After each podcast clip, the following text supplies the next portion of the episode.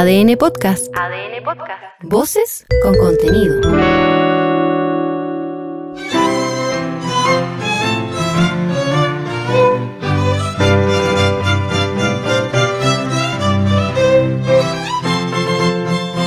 En este podcast escucharás íntegro el texto propuesto por el Consejo Constitucional y el Comité de Expertos para ser sometido a votación ciudadana en diciembre próximo.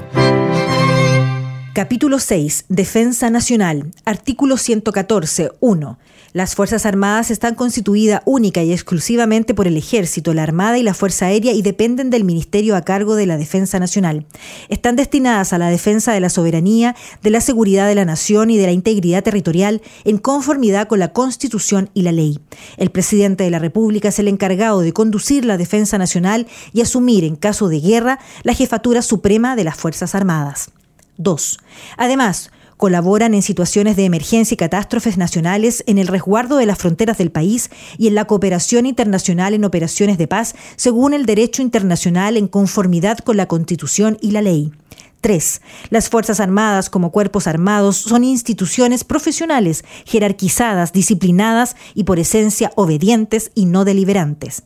4. El personal que integre las Fuerzas Armadas no podrá pertenecer a partidos políticos, a organismos sindicales ni a instituciones, organizaciones o agrupaciones cuyos principios u objetivos se contrapongan o sean incompatibles con lo dispuesto en los incisos anteriores o con las funciones que la Constitución y las leyes de la República encomiendan a las Fuerzas Armadas.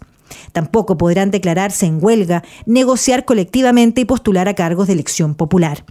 5. La ley institucional establecerá las normas básicas para la organización de las Fuerzas Armadas, su incorporación a las plantas y dotaciones, sus jefaturas, mandos, sucesión de mando, nombramientos, ascensos y retiros, la carrera profesional, antigüedad, su previsión y presupuestos. Artículo 115. 1. La incorporación a las plantas y dotaciones de las Fuerzas Armadas solo podrá hacerse a través de sus propias escuelas, con excepción de los escalafones profesionales y de empleados civiles que determine la ley. 2. Los nombramientos, ascensos y retiros de los oficiales de las Fuerzas Armadas se efectuarán por decreto supremo en conformidad con la ley institucional. Artículo 116. 1. El presidente de la República nombrará a los comandantes en jefes del Ejército, de la Armada y de la Fuerza Aérea. Serán designados por este entre los cinco oficiales generales de mayor antigüedad que reúnan las calidades que los respectivos estatutos institucionales exijan para tales cargos, durante cuatro años en sus funciones y no podrán ser nombrados por un nuevo período. 2. El presidente de la República, mediante decreto supremo fundado, podrá llamar a retiro a los comandantes en jefe del Ejército, de la Armada y de la Fuerza Aérea, en su caso, antes de completar su respectivo periodo.